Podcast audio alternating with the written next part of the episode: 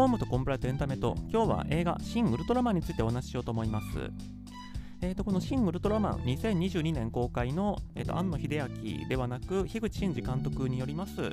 えーとまあ、新シリーズ「シン・ゴジラ」「シン・エヴァンゲル」に続く、まあ、3つ目ですね。えーと、1960年のオリジナルの、えーと、ウルトラマンを元にストーリーができておりまして、まあ、そのエピソード1から最後のエピソードまでをぎゅっと2時間映画にまとめたっていうような感じですね。感想については最後話しようかなと思うんですけども、私としてはまあ大満足ですね。もちろんあの1966年ということで、私そこまでの世代じゃないので、さすがにそのオリジナルは見てないんですけども、なんとなくウルトラマンでこういう話だよなって知ってたものでありますので、あのー、ああ、なるほどと、現代に直したらこういう感じなのかっていうのがきちんと伝わってきたいい作品だったなというふうに思っています。で今回あのお話しようと思ってますのは作中で、えーと、いくつか条約だとか、まあ、契約的なものが出てくるんですが、まあ、それについてどういった意味があったのかなっていうところを考えていく。ただまあ私、まあ、回によっては、えーと、現実の逆ではこうなっていてみたいな話をしていくんですけども今回、まあ、ウルトラマンだとか怪獣がいるっていうシン・ゴジラに比べると結構フィクション寄りの世界設定なのかなっていうところともう多分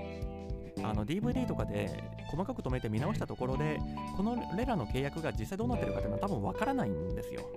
なのでそのそういう細かいところをあげつらうっていうか、まあ、私もともとそういうことはしたくないと思ってるんですけどもどっちかっていうとあのこういうことだったんじゃなかろうかなみたいに考察してあの楽しんでいくっていう風にあの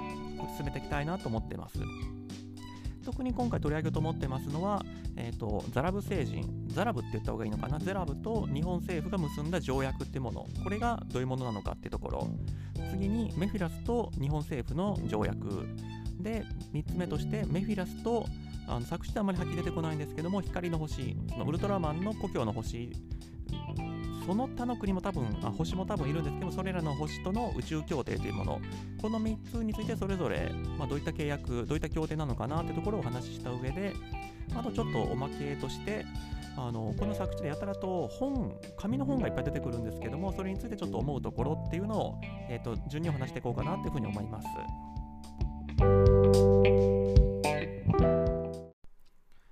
ではまず最初にザラブと日本政府の条約っていうところなんですけども、えっ、ー、と、そうか、冒頭ちょっと申し上げ忘れたんですけども、基本的にこれはもうシングルドラマ1回以上見てるってことを前提に、えー、とお話ししてるので、あのネタバレ等については勘弁いただきたいと思ってるんですけども、えっ、ー、と、まず流れとしましては、このザラブ、あの電磁波を操れる宇宙人ということで、あのこの主人公たちが所属している、えー、と科学特捜隊みたいな、まあ、劇中では家督隊と呼ばれているところに入ってきて、えー、と最終的には日本の、えー、と総理大臣と会談をして結果このザラブと日本政府の間で条約を結ぶってことになっていくんですけども、まあ、条約これが本当に条約って言えるものなのかっていうのはあの個人と政府で条約っていうのを結べるかっていうのまさに、えー、と半間裕次郎とのえー、の平和条約っていうところで以前お話したところがありますのでここはちょっと置いておきたいんですがただ、まあ、作中見ててこのザラブっていうのが個人としてのザラブとしてえー、とこの条約っていうのを結んだのか、そのザラブ制っていうのがあって、そのザラブ制、あるいはそのザラブ国全体を代表して結んだのかっていうのは、ちょっと作中明らかじゃないところなので、あの条約がどうっていうのは置いとくとしまして、えー、とこのまあ、いずれにしても、えー、と作中でこのザラブっていうのははっきりとなんか紙を見せてくるんですよね。日本政府と何でこういう内容を合意したっていうもの。なので、まあ、その書かれてる、まあ、契約的なものに従って、ザラブと日本政府などでそれぞれこういう義務を負います、こういう、ああいう義務を負います、こういう権利を持ってますというのを定めていると思いますので、まあ、条約と呼ぼうが契約と呼ぼうが、中身としては、まあ、こんな感じだろうというのははっきり出てると思うんですが、ただ、まあ、私今のところ映画で1回見ただけで、あの、その、ザラブと日本政府の条約というのを一瞬画面に見せてくれるんですけど、何書いてるかまではさすがに読めなかったんですが、ただ、見えたところとしては、なんか、A4、3、4枚とか、それぐらいの内容しかないんですよね。これ、感覚的には、あまあ、昔の契約書だとか、あの、弁護士とか入らない一般人同士の契約だったら別にあの3枚もあれば結構あのちゃんとした契約だなって感じだと思うんですけどもあの今今時の契約だとか今時の国際条約ってことからすると34枚はすっごい短いなっていう印象ですね。売買契約でももっと長いこと書くだろうってことからすると、あのかなりざっくりとしたことしか書いてないんじゃなかろうかっていう気はするんですが、えーと、内容については、えーと、劇中のセリフでもうひどい不平等条約だみたいなことを言っていて、ただ、ここちょっと私引っかかっているのは、あのそもそもその内容的に不平等条約って言うようなものなのか、そう言うべきものなのかっていうところはそもそも引っかかっているところがありまして、あの不平等条約って言い方は、まあ、日本人だとやっぱりあの明治なんかにアメリカですとかあの、まあ、欧米列強と締結したいわゆる不平等条約。例えばあのアメリカ人が罪を犯した場合でも日本の裁判所が裁くことができないですとかそういったものを思い出すと思うんですけども、えー、と今回のザラブって、えー、と外形その劇中で起きてることを見るとザラブはまあ先ほどその電磁波を操れるって言いましたけども、まあ、すごい科学力を持ってると。ザラブが日本政府に対してその宇宙のあの進んだ技術を提供してくれる代わりに何かしらのその、まあ、特権的な地位をザラブに与えるってことだと思うんですけどもこういうのって不平等とは言わなくないっていう気がして。つまり、えっと、国際関係って平等が基本なんですね。相互対等だと。なので、えっと、アメリカ人が、えっと、日本で罪を犯した時に日本の裁判所が裁けない。でも、日本人がアメリカ行った時に、アメリカの裁判所に裁かれる。これは対等じゃないから不平等だって話なんですけども、ザラブが技術供与してくれる代わりに、そのお礼として日本政府が何かを渡すって、あのそもそも対等になりようがないものなんじゃないのと。例えば、えっ、ー、と、まあ、例えばトヨタが1億台、1億台は言い過ぎか、100万台車を売りますと、その代わりに1億円代金払いますって時に、あの、1億円とその100万台の車はどっちが上か下かって言ってるようなもので、いやお互い納得した内容を差し出してるのであってあの日本政府は技術供与っていうのがそのザラブが具体的にはちょっとわからないですけどもザラブが受け取ろうとしてる特権よりも高いと思ってるから技術供与を受けてるんだしザラブとしては技術供与してもその特権的な地位もらえるんだったらいいよって思ってるから技術を渡すわけでその商関係というか、そのビジネス的な損得関係の問題であって、平等とか不平等っていう、そう話ではないんじゃないかなっていう気はちょっとしてるんですけども、まあ、いずれにしても、えっと、家督隊の面々からすると、あの、いくら技術供与してくれるからといって、そんなザラブに特別な地位与えちゃダメだよっていう、まあ、ちょっと激しい内容だったのかなっていうのはあるんですけども、ただまあ、作中でも言ってる通り、もう世界中の国よりはるかに進んだ外の宇宙の技術を日本政府にだけ渡してくれるっていうことって金銭的価値にも直せないぐらいの価値だと思うのでそっからしたらあのどんだけの特権渡しても高すぎるってことはないんじゃないかって気はするんですけどもまあちょっとここは分からないですけどまあなんかザラブがあの人間を殺しても不問にしますみたいなあの人権的な価値からして許容できないみたいな、まあ、そういうことが書いてたのかもしれないですね。まあ、その3、4枚の契約の中にどんだけのものが書けるのかっていうのはありますが、で、ここからまあネタバレというか、まあ、ずっとネタバレなんですけども、ただ、ザラブはこの国際条約、国際条約というか、この日本政府との密約っていうのは、あくまで仮の目的、目くらましであって、本当の目的は人類を滅ぼすことだったんだっていうのが後にわかるわけです。えーと、このザラブが、ま、ウルトラマンとの会話の中でそれを明かすんですけども、ま、ここも私ちょっと引っかかってるのは、ま、ザラブっていうのはすっごいあの知能の高い知的生命体だってことになってるのであのなんでウルトラマンに話したことを我々観客として本当にザラブは真実を言ってるって思っていいんだろうか。つまりザラブがウルトラマンに対してさらにそのマインドゲームというか、ブラフをかましてるっていう可能性も考慮しなくていいんだろうかっていう気はするんですけど、ただまあこのシン・ウルトラマンって、あの政治劇というか、まあウルトラマンのその心の成長みたいな話なんで、まあ、そこは素直にザラブはまあ同じその外宇宙から来たその高次な知的生命体のよしみってことでここは腹割って話してるってことなのかもしれないので一応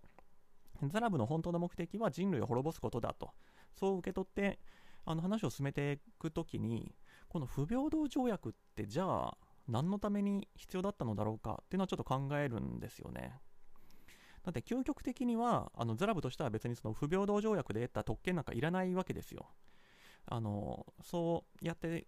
ザラブっていうのはなんか信頼できる人だっていうふうに日本政府に信用させて裏からあのいろいろと嘘を800を吹き込んで、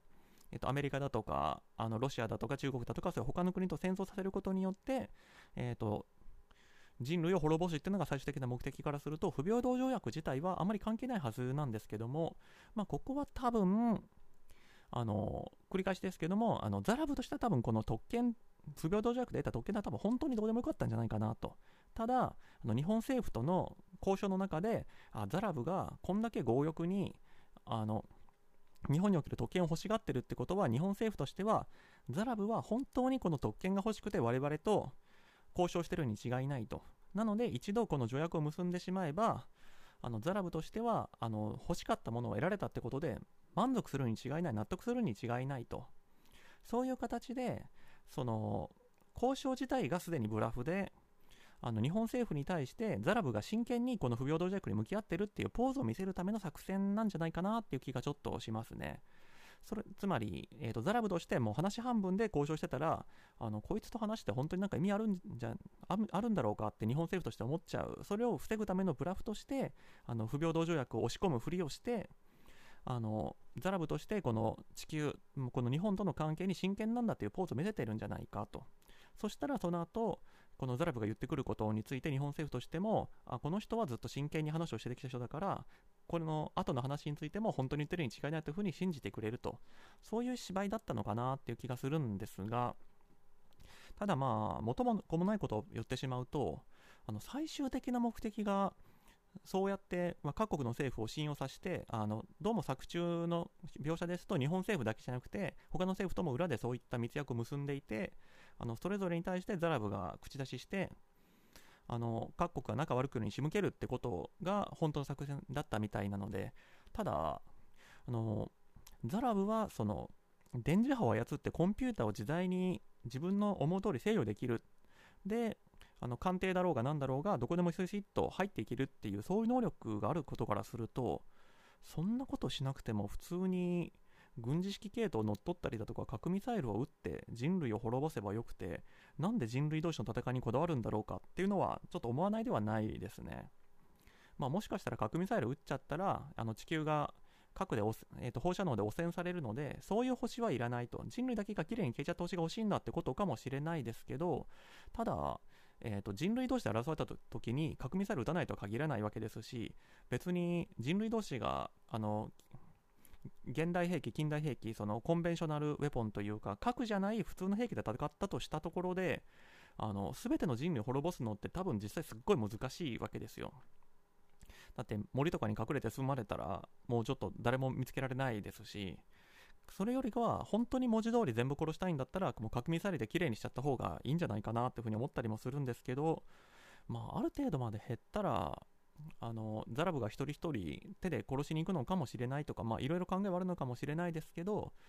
そのちょっと最終的に全ての人類を滅ぼしたいという目的からするとその手段としてさっきの不平等条約結んでそうやって各国政府を信頼させてであのいろんな嘘を吹き込んで戦争させてってちょっと時間かけすぎじゃないっていう気はしないでもないですね。次にメフィラスなんですが、先ほどの個人が条約を結べるのかって問題については、こっちは割ときれいに整理されてるのかなと思うのが、予告編でも使われてるシーンなんですが、まあ、山本浩二演じます、このメフィラスは、全権特命大使って書いた名刺を持ってくるんですね。まあ、全権特命大使ってことは、あの何かその代表する星なり国なりがあるってことなので、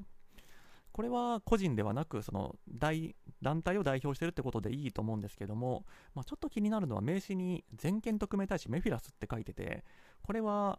あのメフィラスって個人名を名乗ってるのかもしれないですけどあの何を代表してる全権特命大使なのかつまりえっと、日本の全権を代表している特命大使だったら、日本政府全権特命大使って書いてるはずで、何を代表しているか書いてない名刺ってすっごい怪しいなって思いながら見てはいたんですが、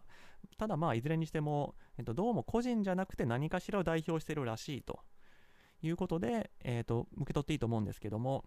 まあ、このメフィラス、原作ですと、えー、とつまり元のウルトラマンですと、あのさっきのザラブなんかの親玉であるさらに頭がいい宇宙人ってことになってはいるんですが、ただまあ、えーと、このあの私みたいなこのフィクションについて現実だとあだこうだって言ってる人のマイブル的な存在ともいえる空想科学読本っていう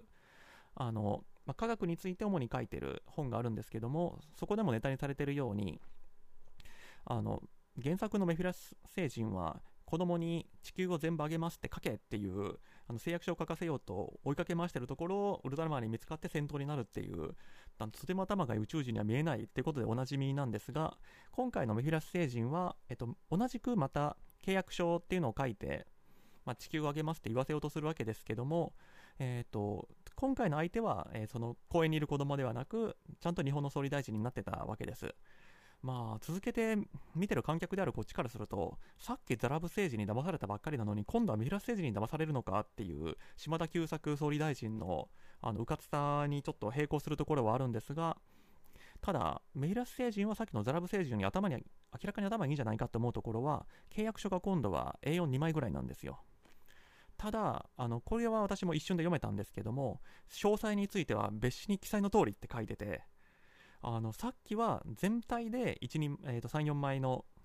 内容しかなかったのに、やっぱメフィラスは頭がいいと。おそらくその別紙に、もう何十枚何百枚とずらーっと細かい条件がいろいろ書いてるに違いないと。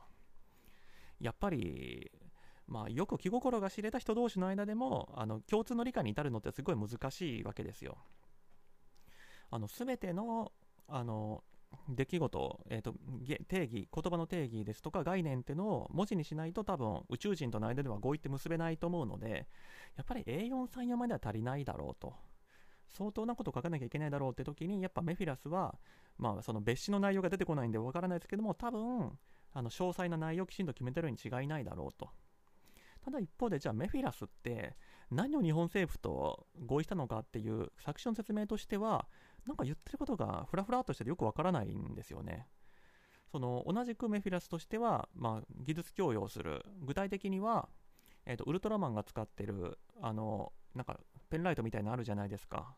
これは、えーと、このシン・ゴジラでも同じように出てくるんですけども、それを、えーと、スイッチをしたら、普通の、えーと、ハイダ隊員じゃなくて、今回は神長隊員ですけども、神長隊員がウルトラマンに変身するっていう、同じことが普通の人類、普通の人間にもできる装置っていうのを持っておりまして、えー、とこれを上げる代わりに、えー、とこのメフィラスを高次元の生物として高次元の生命体として認めてほしいっていう合意を結ぶらしいんですけど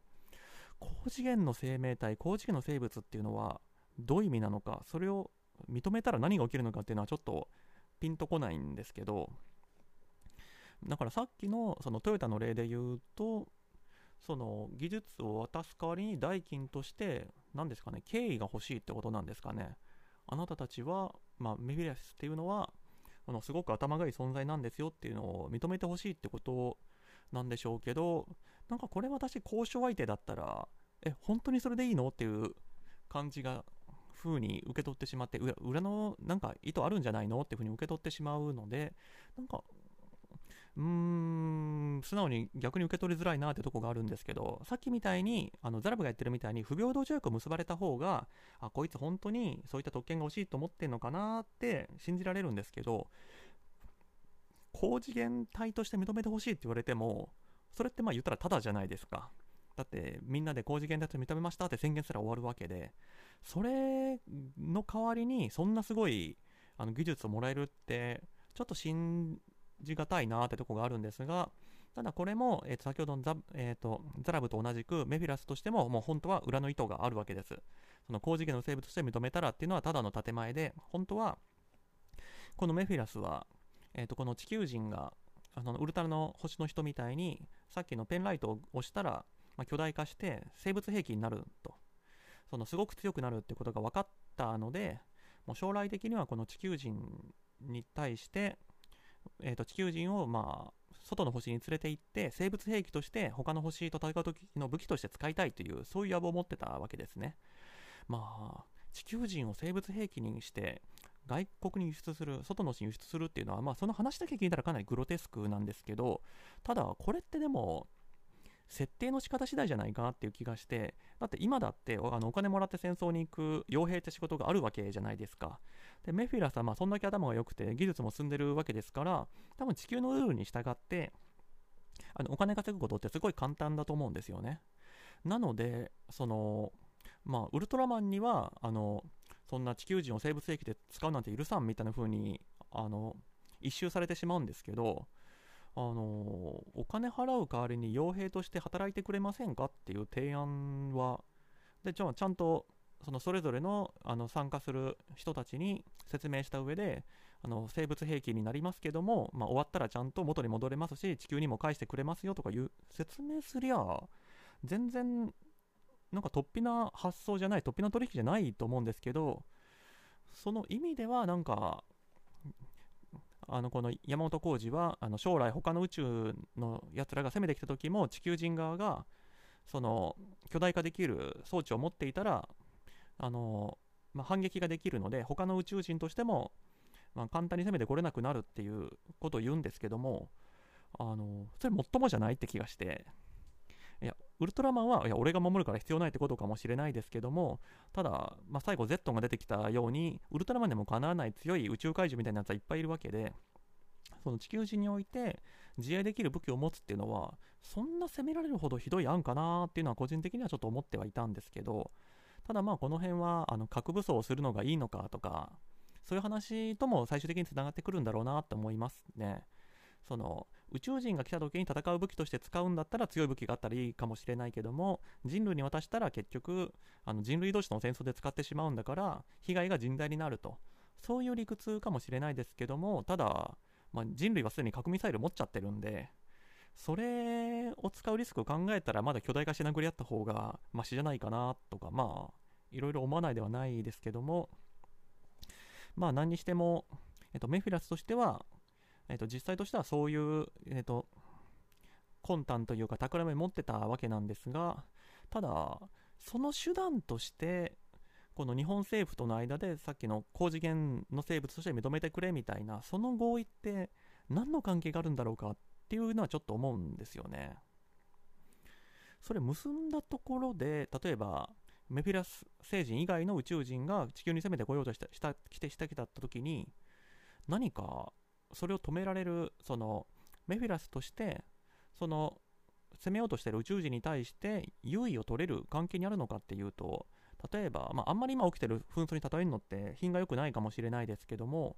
あの今私が話している時点ですとあのロシアとウクライナの戦争においてはロシア軍はウクライナから撤退しているわけなんですが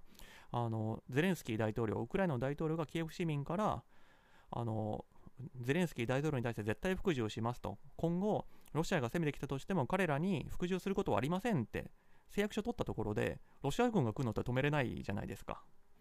同じようにメフィラスがあの侵略される側である地球人からあのメフィラスに対して忠誠誓いますっていうあの条約だとか協定だとか取ったところであのそ他の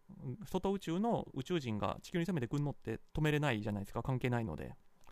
なのでな何のためにこの条約を結んだのかっていうのは私今のところまだピンときてないんですよね。ただここはもしかしたらあの次にお話します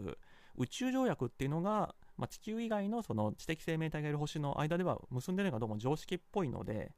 この宇宙条約を結んでる国同士だともしかしたらその現地の知的生命体とその高次元の生命体として認められるっていう条約を結んでる場合についてはそっちの星のあるいは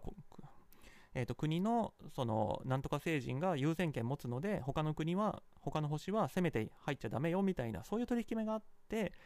そのある種あの優先権とか先取り権みたいなのがあるからあの山本浩二は急いでこの各国の政府とそういった条約を結んで、えー、と他の星のやつらが攻めてくるのを牽制したとかそういうその植民地主義的なルールがこの宇宙条約にあるのかもなとはちょっと思ったんですけどここはあの何も言及がないのでわからないですね。次にさっきちょっと申し上げたそのメフィラス星だとか光の星だとかそういったところ同士で結んでいるという宇宙条約ってものについてなんですがただこれはあの作詞でどういう出方をしたかっていうとあのメフィラスが、まあ、さっきの条約を結んだ結果として日本政府日本の内閣に対してあのいろいろと質疑応答をしてくれるわけですね、まあ、親切なことに。で、えーと、日本の政府としてはウルトラマンについていろいろ教えてくれと。スペシウム構成で何なんだとかいろいろ聞いてあのメフィラスはまあ親切に教えてあげるんですがただ途中ウルトラマンっていうのはあれどういう体の仕組みなんだと。なんであんな強いんだみたいなことを質問するんですがメフィラスはあの宇宙条約に加盟していない人については教えられないんだと。宇宙条約でそういうふうに決まってるんだっていうふうに言って断るんですけども、まあ、ここはちょっと怪しいなって思うのはただの方便かもしれないっていうのは思うわけです。つまり、えーと、最終的にこのメフィラスはこのウルトラマンと日本政府との関係を悪くさせようと誘導しようとしてるわけですね。そこからするとあの彼らが敵意を抱くような情報についてはいくらでも教えるけどあの仲良くなるかもしれない。そういった情報については、えー、と教えたくないとかそういうまあ、ちょっとメフィラスはあの私よりもいくつか高次元の存在なのでちょっと全ての意図を読み切れるかわからないですけどもそういうある種のハったりとしてあのこれは教えるこれは嘘みたいな風に言ってる可能性があるのでそこからするとこの宇宙条約にそういったえー、と決まりがあるということ自体が丸ごと嘘っていう可能性もあると思うんですけどもただ一方でこういう宇宙条約というものがあるんだってこと自体についてはなんかウルトラマンともそれっぽいことを話してるのでそこまでは多分本当なんだろうなと少なくとも。で、まあ、先ほどのその宇宙条約に加盟したいものについては、このウルトラマンの、まあ、体がどうなってるのかっていうについては教えられないってことを、まあ、そのルールが仮に本当だとした場合、あのこの宇宙条約の中には、おそらくその宇宙条約の、まあ、締約国、締約制の、締約してる星の義務としては、その締約制の住民に関する体の組成物質等については、非締約国、非締約制の知的生命体には教えてはいけない、開示してはいけないというふうに書いてるってことだと思うんですけども、うん、なんかちょっとよくわかんないルールだなと思っていて、あの、いや、もし自分がそのそういうあの宇宙条約の規案あの条文を書いていいってなった場合その協定締約性の義務としてその締約している星の住民に関するその安全保障を脅かすようなことをしてはいけないは書くかもしれないですけどもなんか体の内容について教えてはいけないって狭い割に目的がよくわからないっていう気がして、えー、とこれ何が違うかっていうとその安全保障について危害加える情報を与えてはいけないにしとけばさっきのスペシウム構成の原理について教えることも禁止されるわけじゃないですか。だってウルトラマンにとって、まあ、一番大事な武器なんですけども、あのまあ、言ったら、締約加盟国ではない野蛮な星である地球の住民が、あの光の星のその戦士たちの一番重要な武器であるスペシウム光線がどういう仕組みかって知っちゃったわけなんで、知ってしまうと裏書かれるかもしれないわけじゃないですか。あの体の組成は教えちゃいけないけど武器については情報開示していいってなんか安全保障って観点からするとあれちょっとバランスちぐはぐじゃないっていう気がして。なのでやっぱり、まあ、当初のところに戻ってくるんですけどもやっぱこれはメフィラス星人のそのブラフというか作戦であのスペシウム個性の原理も実は嘘なんじゃないかとかあるいはあのこのスペシウム構成については教え教えといた方があの人類があのウルトラマンと戦う時に人類側に有利になるつまりメフィラ星人としては自分が手を下さずともウルトラマンを地球人がやっつけてくれるようになるかもしれないそういう作戦のもとに話してるんであってあの本当にそういう条約が縛られてるとかそういうわけじゃないんじゃないかなってふうに個人的には思ってますね。最後に細かいところなんですけど作中見ててやたら紙の本が出てくるなっていうふうに思ってたんですね。で何を書いてる本なのかっていうのがちょっと作中見ててピンとこなかったんですがあのすっごい古い本がこの家督隊のあの机の上に並んでたりするんですね。でこの家督隊のメンバーってあの見てる限りは、まあ、結構理系の人が多い。まあ怪獣と戦うチームなんで、まあ、作戦立案の人は文系の人もいるかもしれないですけどもそういうえー、と怪獣がどういった原理で姿を消してる何を食べてる、まあ、そういう知識が必要なのでその理系的なものが必要なのはすごくわかるんですけどもじゃあ古い本を開いて何か足しになるのかっていうとうんどうなんだろうって気がしていてあのああいうもう茶色く透けたような文章って私、まあ、あのホーム部で働いた時なんかは結構実は使ったんですよね。あのシン・ゴジラなんかだと結構そういう使い方もあり得るかなって思うのが法律作るときって実はあのまあ私企業の側が、まあ、昔の法律を参照するときとかもそうなんですけど実は明治とか大正にできたような古い法律法律というよりも行政指示みたいなやつがまだ生きてたりするんですよね。もう明治5年に作られた法律、法律というかその行政解釈指針みたいなやつが今でも生きてるから、その解説書はあの、まあ、昭和初期に書かれたやつをまだ参照してますみたいなことってあったりするので、法律書く人だと、あの今の法律とは言っても、昔のその行政指針だとかそういう人との関係で、今の法律はこういう位置づけにあるというのを確認した上でないと書けないので、あの参考文献としてそういったもう茶色く変色したような本を手元に置いてるってことは私が社会人になったばかりの時はまだあったなっていう気がするんですけどただ今ってやっぱり日本もあのデジタル化教え遅れてる遅れてると言いつつもやっぱりデータベースなんかはすごく充実してきましたので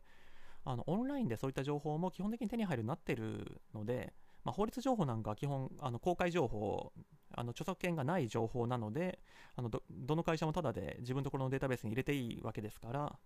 そういったことからするとあんまりあの特に古い文書を参照する業界であった私のその法律業界でもあんまりそういう古い本って見ることなくなってるのでこのチームは何を見てるのかなっていうのはちょっと引っかかったいうか気になりますね。理系の論文、まあ、私そっちそんな明るくないですけども論文は基本的にオンラインで全部見れるようになってるはずなのでな何のために？で家督隊見てる限りその法律を改正するような仕事もしてなさそうなのでちょっと引っかかりますね。あ絶対意図的に置いてるはずなので何を参照するための本なんだろうかと。あともう一つその本で引っかかったのは、まあ、これはちょっと揚げ足取り的な話かもしれないですけどもえっ、ー、とウルトラマンと合体する、まあ、一心同体になる、まあ、上永隊員という、まあ、斎藤工演じる、えーと、主人公がいるんですけどもこの人が、まあ、ウルトラマンが、えーと、この上永隊に乗り移った直後人間を理解したいっていう欲がすごくあったみたいで、まあ、いろんな会話の中から人間というのはそういうふうに考えるのかというふうに勉強していくんですけどもその過程で、うん、図書室にこもってレヴィ・ストロースの野生の思考を読んでるんですね。えっと、レヴィ・ストロースえーと、私、高校の倫理の授業かなんかで習った知識なんでちょっと曖昧なんですけども、レヴィ・ストロースっていう方は、あのまあ、未開の文族、えーと、民族って言い方するとちょっと今では差別的かもしれないんですが、まあ、いわゆる文明化されていないその昔ながらの暮らしをしてる民族の中に入って研究をするいわゆるフィールドワークっていうのをしてた学者でしてその結果からあの西洋そのヨーロッパ的な考え方ヨーロッパの近代的な考え方とその野生の思考って風に、まあ、まさに本のタイトルのある通り言ってる考え方とそのいわゆる部族って言われるような人たちの考え方っていうのを比較した上で、まあ、それぞれに上下なんかないんだですとかその、まあ、どういうふうにそれの人たちのあの考え方を理解するのかみたいなことをまとめた本っていう、まあ、名著ですね。20世紀を代表する、まあ、哲学書の一つである野生野生の思考をこの上永隊員が読んでるんですけども、まあ、これはまあ位置づけはわかるんですよ。その極めて、まあ、進んだ文明であるこの光の星から来たウルトラマンがこの、まあ、未開の現地人である地球人の考え方を理解するためっていうのはレヴィ・ストロースがあのそのニュージーランドかどっかのあの、まあ、反野生的な民族の人たちと交流したのと同じ状況であると。ただ何ていうか私引っかかったのはこれって何ていうか例えば英語を勉強してる人があの英語で書かれた外国語の勉強の仕方っていう本を読むかっていう話であの私日本人が英語勉強するときは多分日本語で書かれてる英語の勉強の仕方っていう本を読むんじゃないのと。ウルトラマンの例に直すとあの光の星の本屋さんというかあの遺産にある、えーと未開人の思考方法の理解法っていう本を読むんであってだってレヴィ・ストロースの野生の鹿を理解するにはあの地球人の思考をある程度理解してないと地球人が書いてる本の論理構成って分かんないじゃないですか。なのでそのすごい遠回りなことをするなってふうに思ったのはありますね。それよりかはなんかどっちかというと政治学とかその地球人自身がその地球人の考え方の特性っていうのをあの研究した本を読むんだったらもうちょっとまだ分かるんですけどもその地球人が未開の人その自分たちとは違う文化圏の人を理解する方法よりかはあの光の星の人が 自分たちの思考特性に照らして未開の人を理解するにはこういうアプローチがいいんじゃないのって書いてる本が多分光の星にあると思うのでそっち読んだ方がいいんじゃないかなっていうふうには思いましたね。じゃあ最後にちょっとだけ映画の感想としましては、えー、と総評的にはすっごい面白かったです。まあ、今年の1番、でも1番やっぱりスパイダーマンノーウェイホームかなと思ってるし、2番は、うん、ウエストサイドストーリーのがまだ好きかもって思ってるので、まあ、2番か3番ぐらい、あめちゃくちゃ良かったなっていうふうに思ってはいるんですが、ただ、まあ、ちょっと詰め込みすぎかなっていうふうには感じますね。あの1年かけてやってたウルトラマンシリーズをあの2時間で収めたっていうのはすごいはすごいんですけどもあと30分ぐらいあったらもうちょっといろいろできたんじゃなかろうかって思うのが、まあ、後半だとか結構展開が急だとか、まあ、前半かなりそのこれまでの家督隊ので、えー、流れみたいなのを5分ぐらいにキュッとまとめたのはこれも意図的にあのシン・ゴジラみたいにあの情報を詰め込むことであのそういうことの効果を狙ったんだと思うんでそこは別にいいと思うんですけどもそのやっぱ私、シン・ゴジラのがもう2段階ぐらい面白かった上だなっていうふうに感じているのがカタルシスがあんまりなかったなと思っていて。これってまあ作詞のテーマとしてはその